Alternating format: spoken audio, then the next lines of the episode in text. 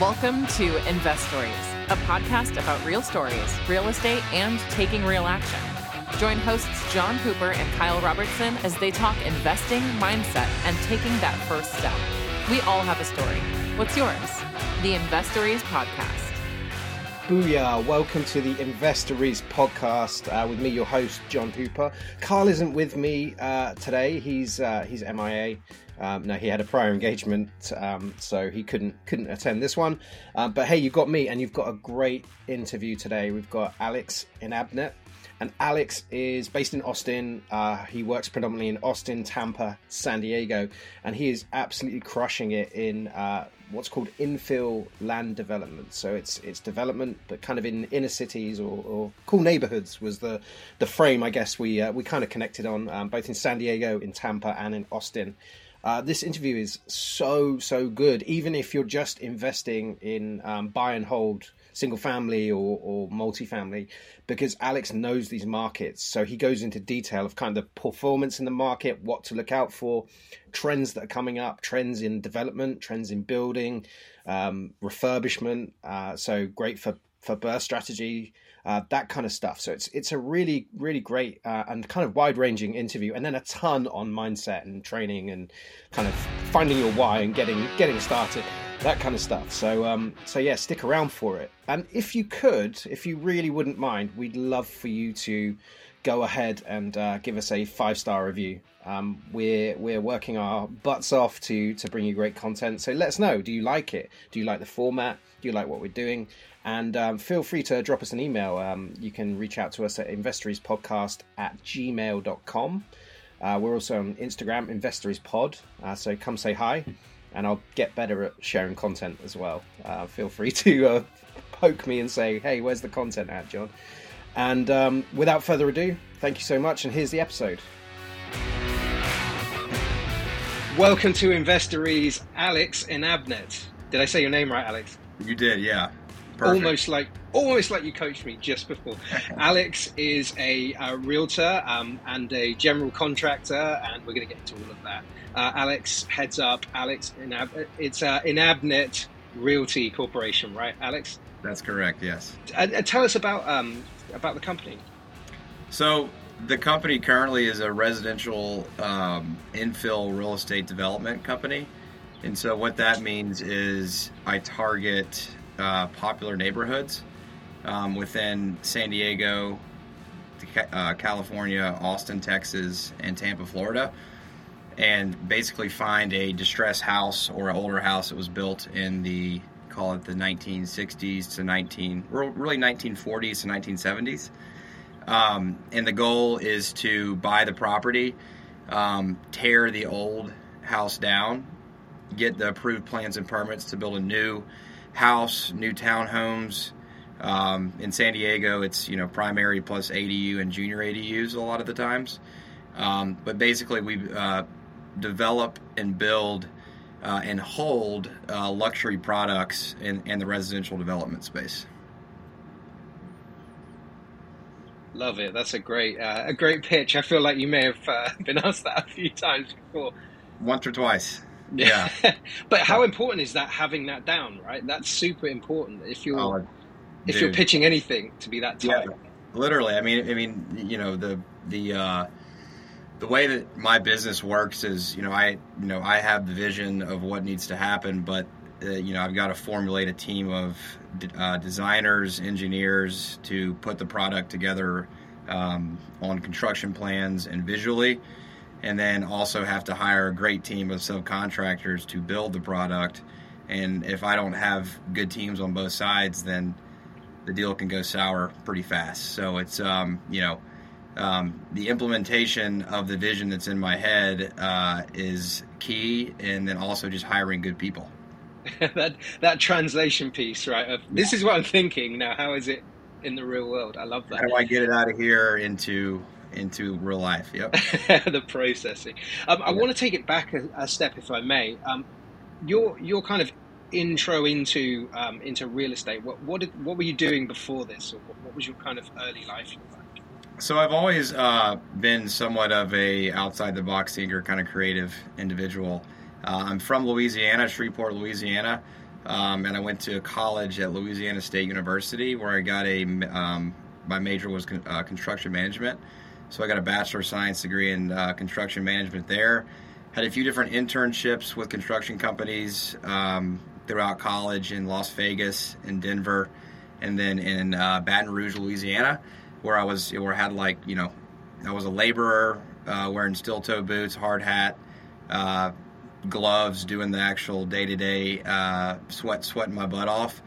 Um, and then also was a part of a project management team um, that was building, you know, more commercial products um, as well. And so once I graduated college, I got a job um, uh, in Southern California.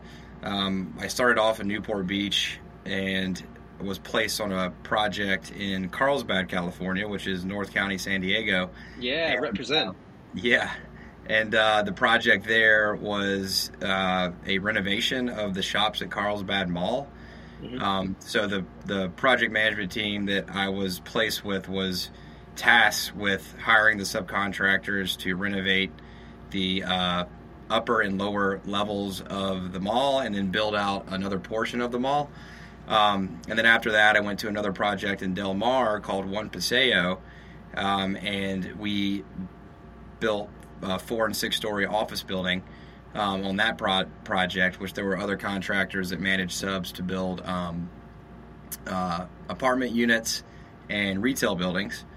Um, and then from there, I left that company and went to go work for a real estate developer uh, in Chula Vista, which is South San Diego. Uh, I guess outside of the actual city of San Diego, but south, close to the Mexican border.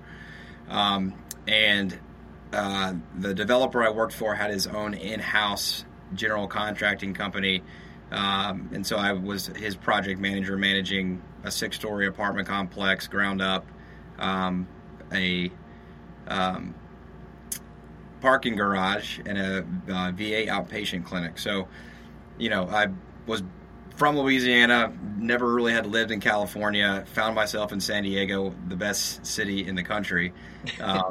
Really got to learn how the um, from a more high level perspective on the commercial side um, how the construction process works. Um, how you know from my standpoint as a general contractor uh, on a non self performing aspect we basically hire all the subcontractors to do the work to build the product. So that means that the subs have to be, you know, they have to know what they're doing. They have to, you know, all work, all work well together.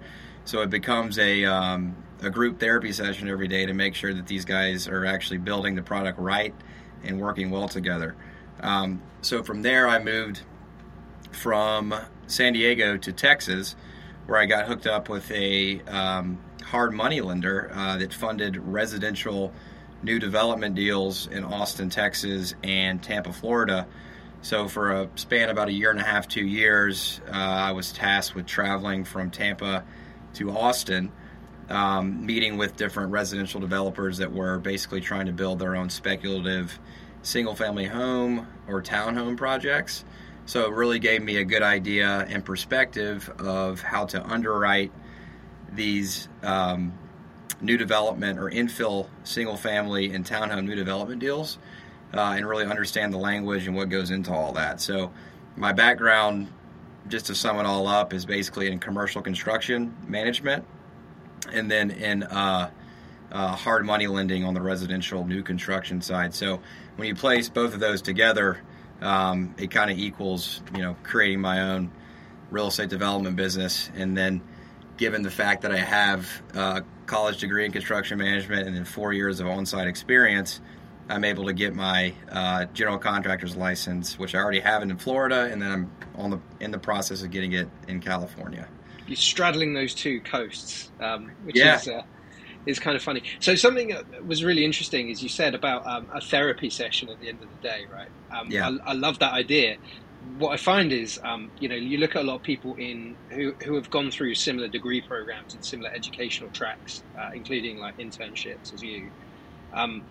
They still would need that therapy session and that kind of W two dependency. Yep. What what's the kind of driver or the, the, the reference to kind of push beyond that and start your own your own company?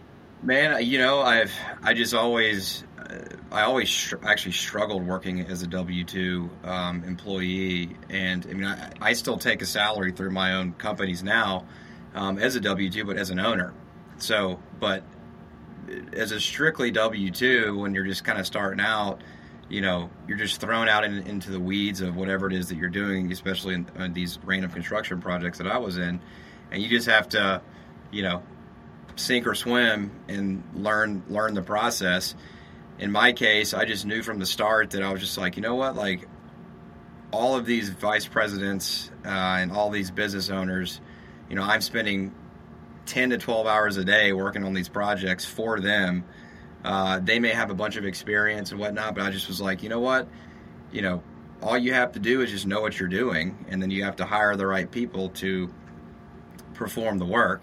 And so once I kind of learned the process, which you know there's still so much to learn. I'm not saying I know much by any means, but once you know the process and understand the big picture of like, okay, this is how it works. I just need to put this person here and this person here.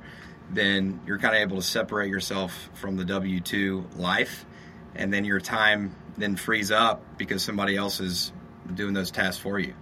You're in that strategic space, right, where you're you're yeah. you're pushing strategy rather than the day to day buttons. Yeah, but for people, but, that's scary, right?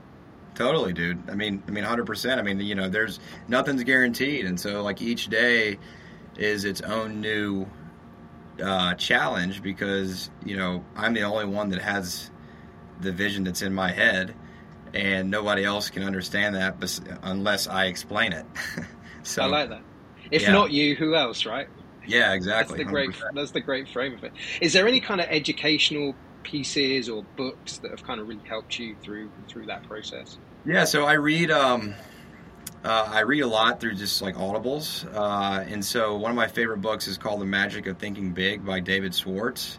Um, just harps on a lot of like you know positive thinking, uh, different strategic ways to get out of ruts um, and really propel yourself forward. Um, I'm a big fan of Grant Cardone and a lot of his books. You know, 10x. Um, uh, Sell or Be Sold is a really good one that I've listened to a lot.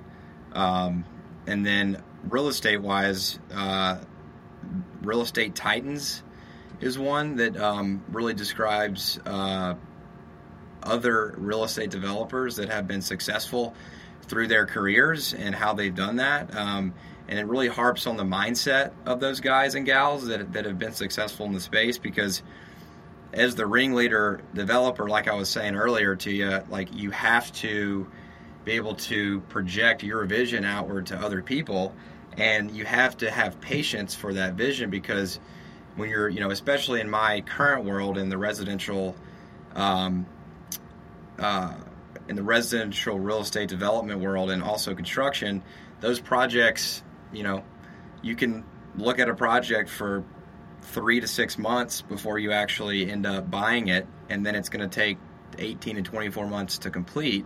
So it's a you know could be a two and a half year process. So if you you know work up to the commercial projects, to doing mixed use and multifamily apartments from ground up, I mean, dude, those those can last from the time you underwrite the deal and run the numbers to the time you purchase it. Those could last four to six years. So you really have to know what you're doing uh, from the start of it and really push that vision and be patient mm-hmm. um, from the start. Otherwise, somebody else is going to convince you otherwise. Yeah, and I guess you have to be convinced of the, of the model, right? Um, in, yeah. in a six year cycle, it's uh, yeah, yeah, that's kind of, well, kind that's of why, a long time. You know, I mean, that's why I start on the. Um, a lot of people start with like renovation projects where they like leave the structure and just renovate it inside and either sell it or hold it. Um, you know, because I come from the commer- the um, the the uh, construction side of things, I've kind of just you know I did one um, one duplex renovation, but um, I've really kind of skipped the renovation world and gone straight into in, into construction. It's just you know I know a lot of people uh, run away from that because it's just it, it requires more money involved, more risk. You really have to know what you're doing, and so at the end of the day, um, you know, my business strategy is to buy, build, and hold the asset mm-hmm. versus sell it, so that uh, the investors that invest with me can actually own a portion of the asset at the end. Um, if they want to be cashed out, they can.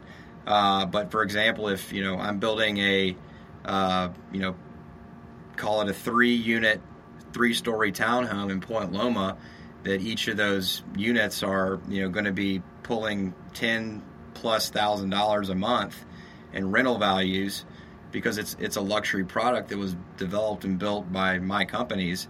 You know, the investors don't have to do anything; they just collect the mailbox money. Love that, yeah, and that's who doesn't love free money, right? Yeah, yeah. Well, free, free's a, a loose term, right? And yeah, I love that. And and for those, um, you know, I I was sort of skeptical of Grant Cardone, but the messaging in in a lot of his books is really solid. Um, 10x is is a really good book. It's kind of like um, a slap in the face, like you you're thinking too small. I, I really enjoy that. Um, totally that message. Yeah, it kind of uh, it's good to hear sometimes.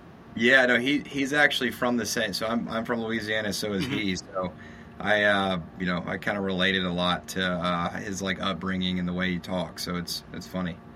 No, that, that's awesome. Um, you did say earlier that you teamed up. Did you team up, or you worked with or for a uh, private money lender? Yeah, so I, I, I was a W two employee for that uh, for that fund, um, and basically I was a outside salesman uh, traveling from Austin to Tampa, meeting with guys like me now that need money for their projects and financing for their projects. So I got to see from like a lender's perspective how those guys operate, what their needs are, and then I utilize my past construction experience to really be able to know how to talk the language, um, you know, their payment process, their draw process throughout the construction phase, and all that type of stuff. So, yeah, and I guess invi- advisory to the to the company, right? That you're in terms of risk and, and kind of underwriting that risk. Correct. Yeah, yeah. So there was a there was already a knowledge base of kind of the process that they were going through. Just my knowledge base was more just strictly a general contractor in the commercial side of things, dealing with 25 to 75 million dollar construction budgets. Mm-hmm. And then when I got with the lender, those construction budgets that I was dealing with were on a way smaller scale to you know call it anywhere from 500,000 to you know two million dollar construction budgets. So you're like, oh, this is easy. yeah, I mean, not, I mean, you know, I, I was. It, it wasn't really like this is easy, but it was just like, you know what, I can do this. Yeah. You know, you know, it's you know, it's it, just understanding the process and the dollar values and how the financing works is key. Yeah, and I, I, deal with contracts a lot, and, and actually, this it's like a scale rather than like this, the same challenges or the same features are there on like pretty much everything. Obviously, the larger it gets, the the kind of more risk there is as a number, but the, the fundamentals kind of remain the same. Very um, true. In in terms of, I wanted to switch to kind of what you guys what you do now. Um, in terms of for people that don't know what infill development is, what is it? Yeah, so um, I guess we can. Uh, you know, I don't know the who's going to be listening to this, but we'll start in Tampa, Florida. So in Tampa, the neighborhoods that I'm interested in are uh, Beach Park, Sunset Park, and uh, Davis Islands. So in in those neighborhoods, um, what I do is I look for older houses uh, that are zoned residentially um, that you know are 50 to 70 years old, and so then I run the numbers, uh, see what newer homes that are being built close by sell for, um, and then I submit an offer on the lot, go through due diligence, close on the lot uh, and then end up building, you know, get uh, approved plans and permits to build a new structure, and then hire my general contracting company to build that um, new new house, which can take that whole process from the purchase of the land to until the end of construction is anywhere from you know call it 12 to 18 months depending on how long the approval process takes from the city. So I basically replicate that same thing in Austin, Texas, in Austin, it's your uh, Zilker, Barton Hills, Travis Heights area, um, and your Tarrytown area and Crestview, uh, which are just already established neighborhoods, popular neighborhoods where new uh, luxury homes and townhome projects are being built. And I just hire my own general contracting company to build the product. In Texas, there is no general contractor's license requirement. So, John, you can literally create a general contracting business today in Texas and say that you're going to build a house. So it's like wow. pretty pretty wild. And so then the third market would be San Diego, um, and the areas of interest there are uh, Point Loma, North Park, Ocean Beach, Pacific Beach, um, and then you know I buy the lot, go through the approval process to build, and then hire my general contracting business to uh, to build the product. So it's it's an already established neighborhoods. It's like basically the neighborhoods that you drive through all the time, so they're always mm-hmm. being seen. Not like in the middle of nowhere where there's no where there's nothing uh, developed yet. So that's that's what infill residential got it um, development is. Yeah, love that. No, that's really really useful. Um, and North Park's a great neighborhood. That's that's kind of on my on my radar. That's where I'd like to own something of, you know, six unit, high quality, kitschy, kind of retro vintage kind of. Yeah, that's uh, the thing about North Park is it's very um, artsy. So mm-hmm. you get like a lot of uh, you get a lot of units. You can build you know a lot of units, a lot of ADUs on um, single lots. Um, and uh, I just I, I tell this to people a lot just to, uh, so, that, so that they understand the differences between the cities that I'm involved in. But um, Tampa, Florida is basically like a double A market, uh, just uh, as far as like the um, difficultiness of the development. Austin would be like a triple A, and then San Diego is about a is you know a major league market. It, it's just it's way harder to get in um, involved. It takes way longer to get approvals to build, um, but the yeah the good thing about San Diego is that you get, you know, massive returns on the backside because the in values are so high. Yeah, and the and the yeah the rents are pretty uh, pretty quick at going up around here. They they go up fairly um, fairly quick. Um, in terms of so you, those those three markets, in terms of the changes in the last twelve months, so we've seen a lot of um, a lot of kind of changes in rates, things like that. But maybe more on the on the specifics of the market and then probably the projections in the next 12 months. What what are the kind of big big changes that are coming up? Well, I mean, as everybody knows, the interest rates were increased um, just to basically kind of stop the inflation. I think the uh, the government just forcefully did that just because there was just so much inflation growth in the whole country. Um, but it's actually affected, you know, being involved in multiple places uh, I kind of be you know I'm able to see the differences uh, of the impact of what that of, of what's happened in those uh, regions. And so, for example, Tampa's kind of held pretty strong. Uh, it's dropped maybe five to ten percent, uh, but in the areas that I'm involved in, you know, Sunset Park, Beach Park, and uh, Davis Island, where I'm looking at deals, um, you know, the values have held strong, maybe dropped a little bit um, on the on the buy-in side um, and and on the exit side. Uh, in in Austin, uh, Austin out of the three places that I'm looking at and involved in has dropped the most.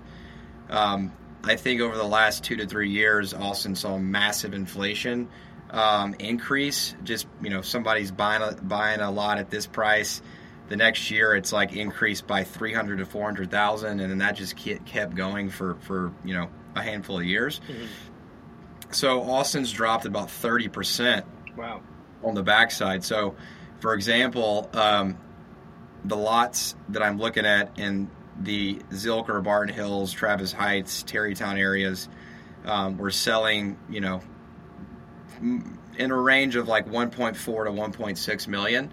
And these are old homes. These are like 800 to 1200 square feet houses wow. that would, you know, that were built in the 60s. So uh, they were just, you know, why it was so expensive was because of where they're located in, in the city. It just was a like advantageous spot. So a year ago, they're in that price range of 1.4 to 1.6. Now they're being listed about a year later.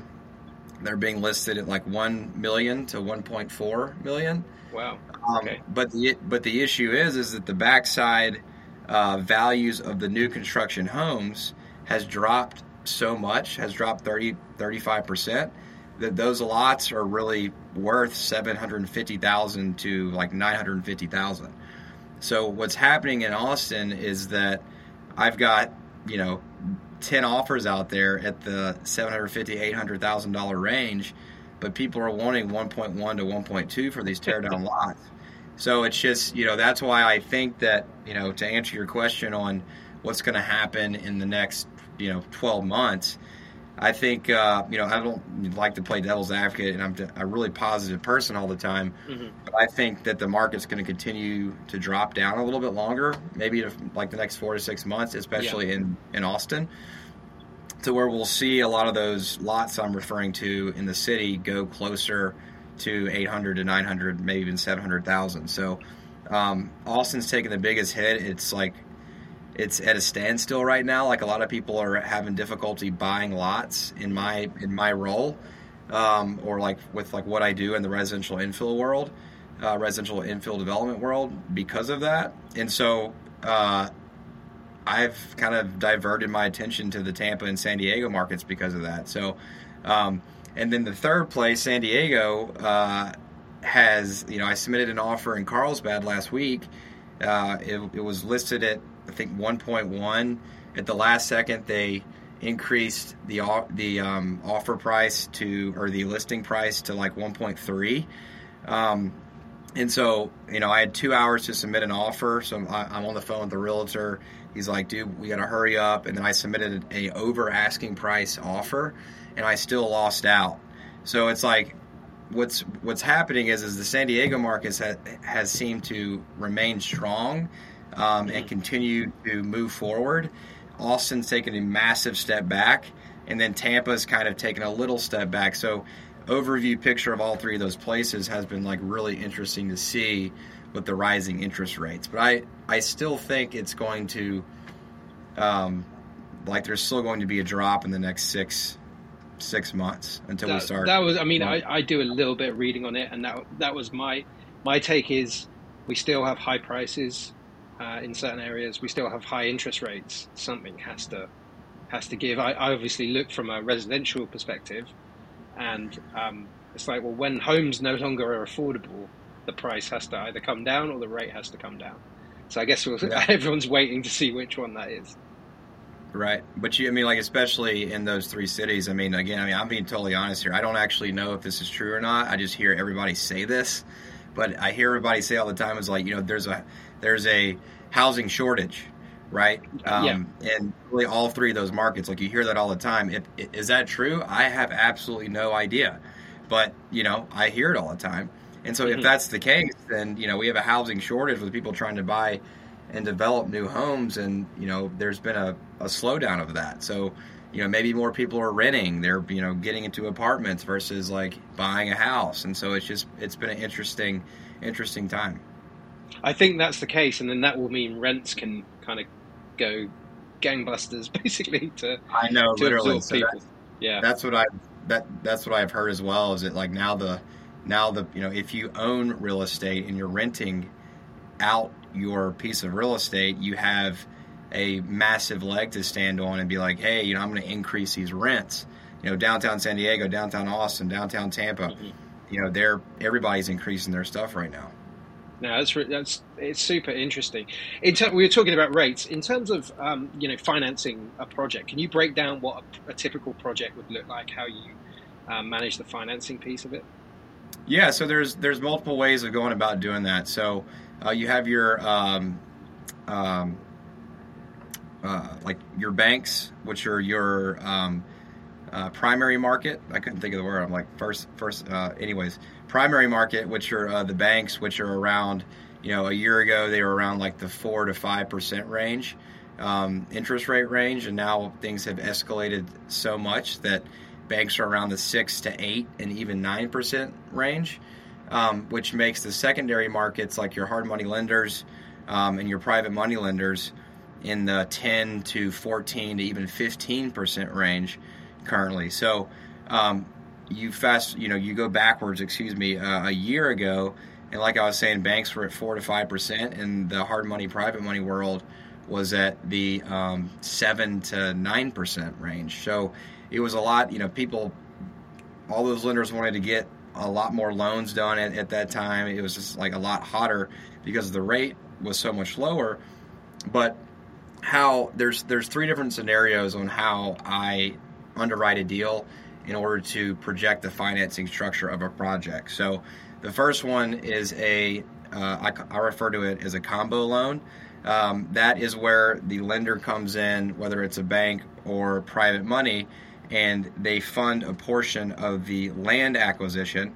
So, if, say for example, I find a lot, I find a lot in in North Park that I like, and I want to submit an offer on it, and I get it.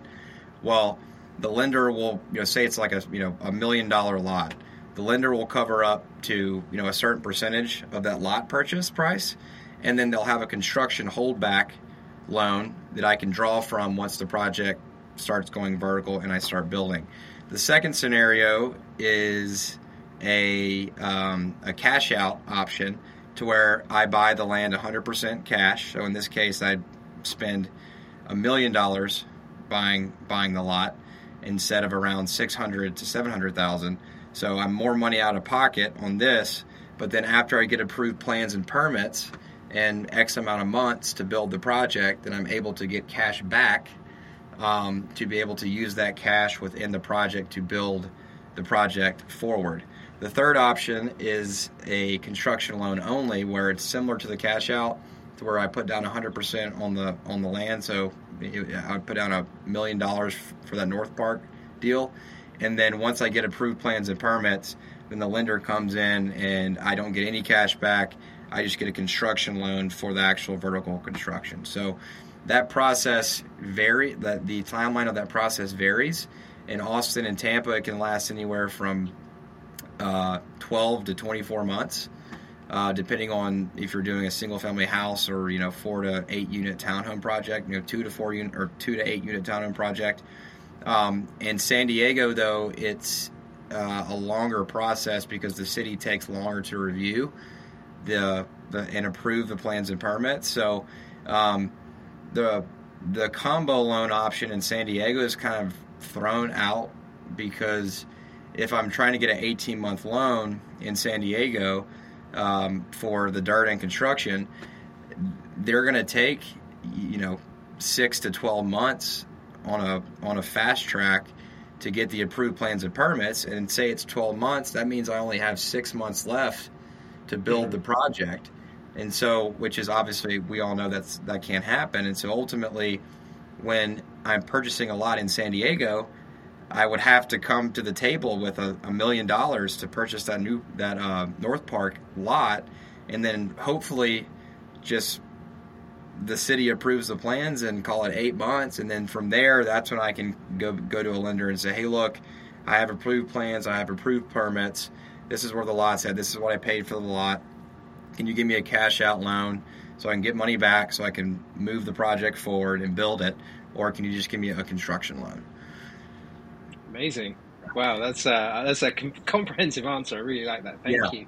Yeah. Um, so I guess the next phase of that, and um, we're probably skipping a bunch of phases in terms of project planning and um, and that kind of stuff and, and kind of design. Um, do you, do, uh, speaking of which, do you have like a cookie cutter series of designs, or is everything custom or bespoke? Or? So I so um, uh, similarly to the general contracting world, how we don't self perform anything, we hire out all the subcontractors to build the project for us. That's what we do on the design side as well as as the as the developer. I don't currently have an in-house architect or in-house interior designer or in-house civil engineer or structural engineer or geotechnical company. We hire out all of that. Um, so we hire an architect, we hire the whole design team, and so that's how we have to make sure that the team that we're hiring um, is a good one. Because if the architect doesn't put together good plans, they can't be built well by our construction or our, our general contracting business, then it's it's harder to get the project built. So what I'm trying to say is long-windedly is that each project we have um, uh, a creative new architectural plan. I like it, and that, Alex, that's the perfect segue into my next question, which was, how do you pick good? Um, I guess including architects and engineers and people like that. But how do you pick good contractors, and how do you how does that process work, and how do you manage them from a distance? So, I mean, good question. I mean, honestly, it's like it's a lot of relationship based. I mean, I'm looking at the architect's experience. I'm looking at the projects that they've uh, designed in the recent past. Um, you know, if I'm in the future trying to do a mixed use or apartment complex building, uh, I'm not going to hire an architect that's only worked in the single family home space. Um, so I want to make sure the the design that I'm projecting and trying to develop on, on the lot that the architect has the experience in that in in doing previous designs um, of that of that type or similar type. Um, and then same thing for the subs. So uh, I make sure that the subs that I'm getting bids from have experience building the same type of structure that I'm trying to build. So it's just it's it's an experience piece. Um, it's a relationship piece, uh, and I especially on the design side, I love I love architects that know the code well. They go out there and hustle. That you know can actually inform me of things that I didn't know. Um, and then you know, honestly, whenever I you know that's the case, even on, even on the subcontractor side, I'm like, okay, I think I need to really consider hiring this person. Yeah, I guess it's like, there's an exchange with an architect, right? That you don't you want them to feed back and say, "Have you yeah. thought about?" Not just, "Oh, let me draw that for you." Here you go. Right. Well, well, well, the example is this: is like you know, if I'm if I'm trying to build a you know in Tampa, if I'm trying to build a six thousand square foot house on a lot in one of those neighborhoods in the like say say the Beach Park area, and the city comes back and says, "No, you can't do that. You can only do a 5,500 square foot house." if I don't if if I'm not aware that the city's wrong, uh, I'm just going to say, all right, mm-hmm. I'll I'll build a smaller house, a, a smaller house. Well, if the architect who should know the code better than I do, because I'm hiring them for that, responds back to the city, hey, if you reference development code X Y Z and presents that to the city and, and convinces the city, hey, we can actually we can actually build a six thousand square foot house here. Um, then you know, I, I know that I've hired the right person. Mm-hmm. No, I, I, I really like that. I think yeah. that's um, sage-like advice, right? Um, have you had yeah. kind of, in terms of then experience with with contractors, have you had any kind of nightmares or challenges, or what what, what does that look like? Um, well, I mean, no, I mean any. I think any nightmare is relative because it just depends on how you take it.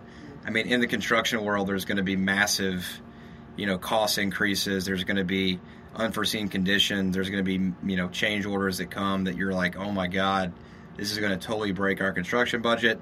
But at the end of the day, you have to remain like at a higher level perspective of like, you know, we're going to get through this. Mm-hmm. You know, this sucks, but let's use this as a learning experience in the future. Um, and as far as like many bad experiences. I can't really say that there was many. It's just you know a lot of comments that I personally get. You know, I'm 29 years old, and a lot of these subs that I'm like writing the contracts for with the specific scopes, um, getting them to sign the contracts, date them, you know, initial them, so that we have an agreement to move forward. Um, is that we'll get into the project, um, and they'll disagree with something that I'm saying, and, and they'll be like man, I've been doing this for 35 years, dude. You're 20, you know, I've been doing this longer than you've been alive. Like, you don't know anything. and so, you know, I just kind of like, I'll, I'll, shrug it off, laugh, be like, yeah, totally. Like, you've, you, you know way more than I do. But we have this agreement that you signed, and you have to move forward with this. Mm-hmm. So it's like, you know, it's, it's because I think, you know, when you, when people refer to contractors, especially in the renovation world, there's a lot of negative talk about them because they're just you know they're perceived as liars and you know guys that run away and don't do great work and so i'm trying to flip the script mm-hmm. with, with the uh, understand with the uh, current perspective of contracting because i think you know you do you can get affected if you let it affect you mm-hmm. um, but if you don't let it affect you and you can just shrug it off, laugh about it, and be like, "Dude, this sucks right now, but we got to figure this out. So let's, you know, let's put our heads together and so we can push our project forward." We've only had positive experiences with with uh, contractors here in our limited um, work we've had done on a few different uh, different places. That's and, good. Um, and it's it's kind of interesting, right? It's um, you should shop for value rather than price.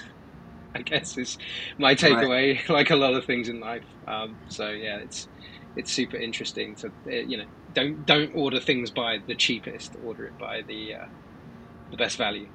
That's a good point. Yeah. So I mean, that's a really good point because in in my world, typically the guy that comes in at the lowest on the contracting side versus somebody that comes in the middle or highest price point, typically the you know not all the time, but five to six times out of ten, the the guy that's in the middle um, will typically be the best option price wise and mm-hmm. and experience wise. It's like ordering wine in a restaurant. Yeah, go for yeah. the middle one. It's the... yeah, yeah, yeah, yeah, pretty much, totally. Love that. Um, no, that's that's awesome. I think um, what's what's interesting is um, kind of how you underwrite and how you're changing that in you know with changing rates and you said cost you know cost per square foot of development. What what does that look like uh, today? Is there is there kind of different math you're having to apply? Yeah so how do i explain this like the fastest way possible? So my my current roles as as the owners of these companies um, that, that i have are um, investor relations so bringing in investor money uh, acquisitions. So i have to know how to underwrite the deal uh, to be able to submit an offer and then to be able to pitch the investors on the return that they would get at the numbers that I'm projecting. Um, uh, and then the numbers like vary from location to location. So, for example, like Tampa, you can build uh, luxury products at $225 a square foot on the construction side.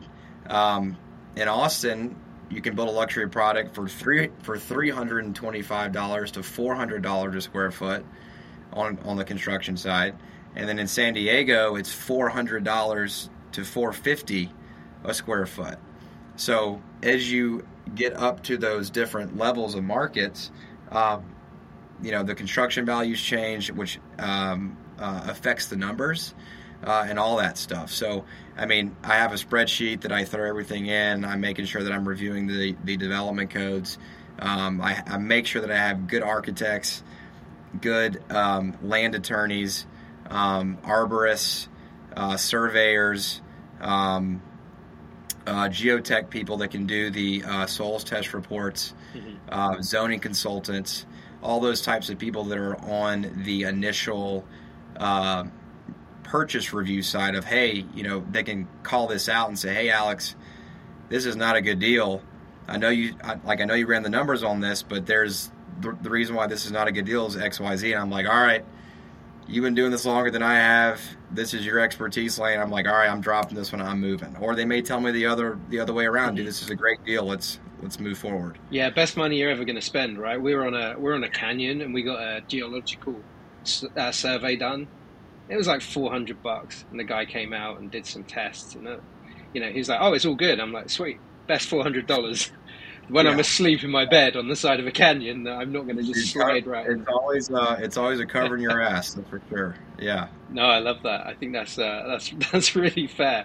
Um, in yeah. terms of um, the, I guess the um, investor side, how does how does that work? Do you have a do you mail out to people, or how do you how do you work that side? So uh, my my investor strategy is a 506c, which that term means uh, I only take on accredited investors, um, and it, typically you know each project varies, but um, on the minimum investment, but the bare minimum investment, um, depending on the structure, is typically a one hundred thousand dollar investment. Um, and that can change depending on the project. Um, you know, there's a project in Tampa that I have under contract right now that's going to be $200,000 minimum investment. Um, and so how that works is I underwrite the deal.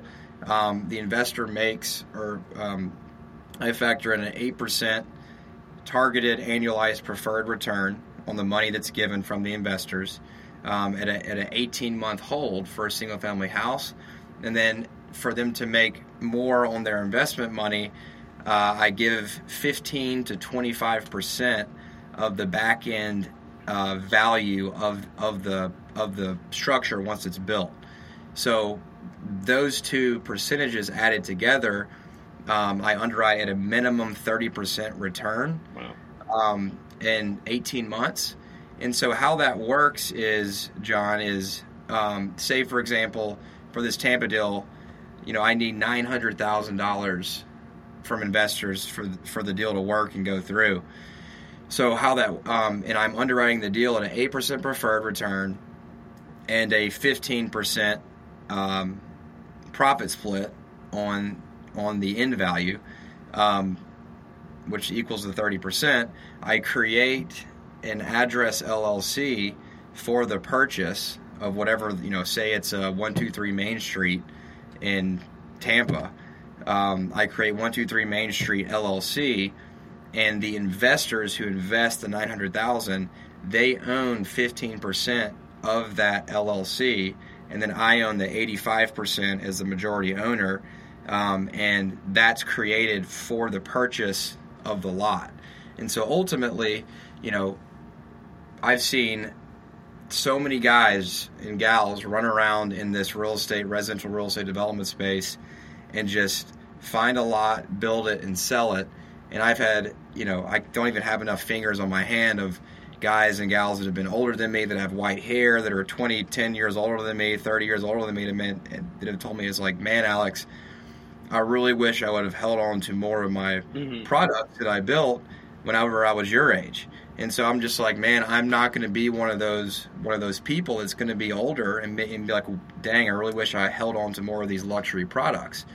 And so ultimately, how I uh, how I underwrite and structure the deal from the start is for the investors to be paid back through a back end refi, and then I pull out equity and cash um, from the deal because I'm my development loan is not as leveraged as other people. So I, I try to target a 75% LTC or below, which means that I'm putting down 60 to 75% down on the lot purchase.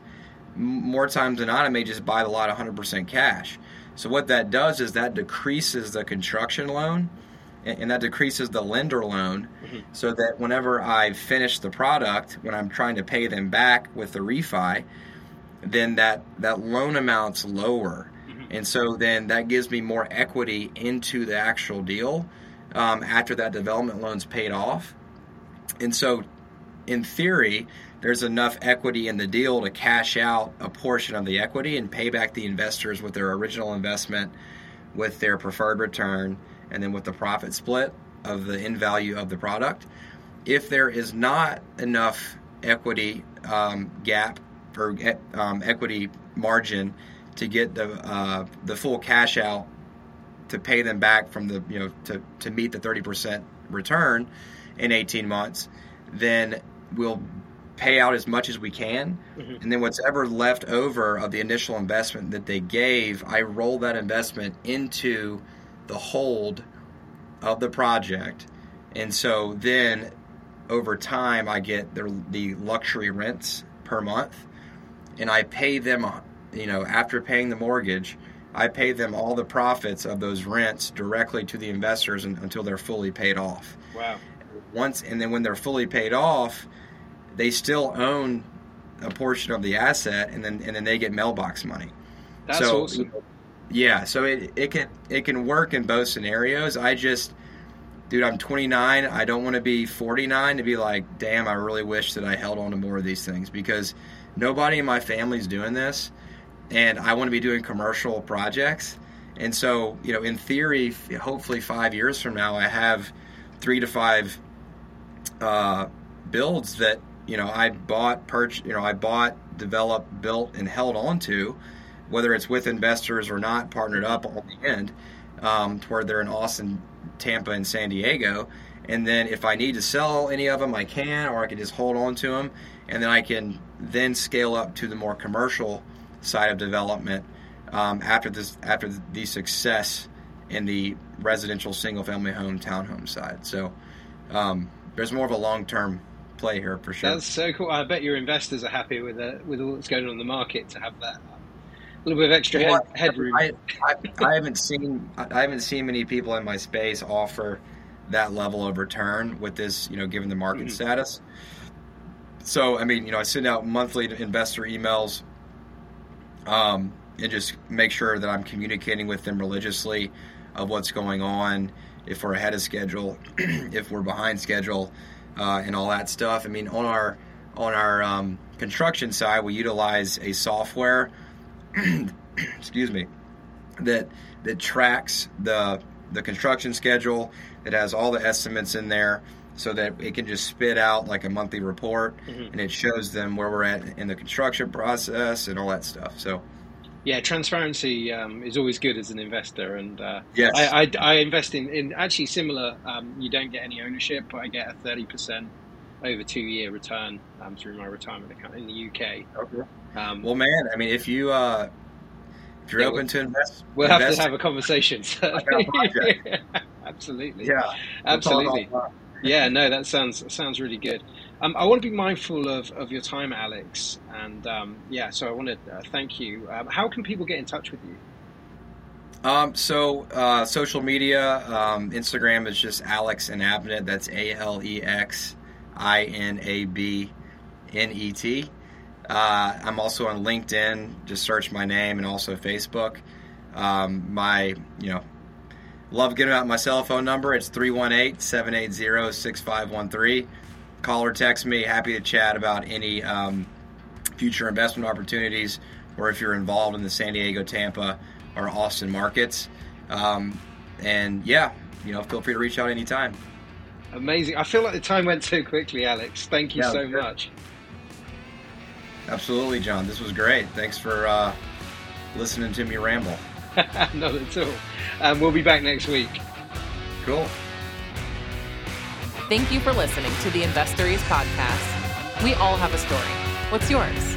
The Investories podcast.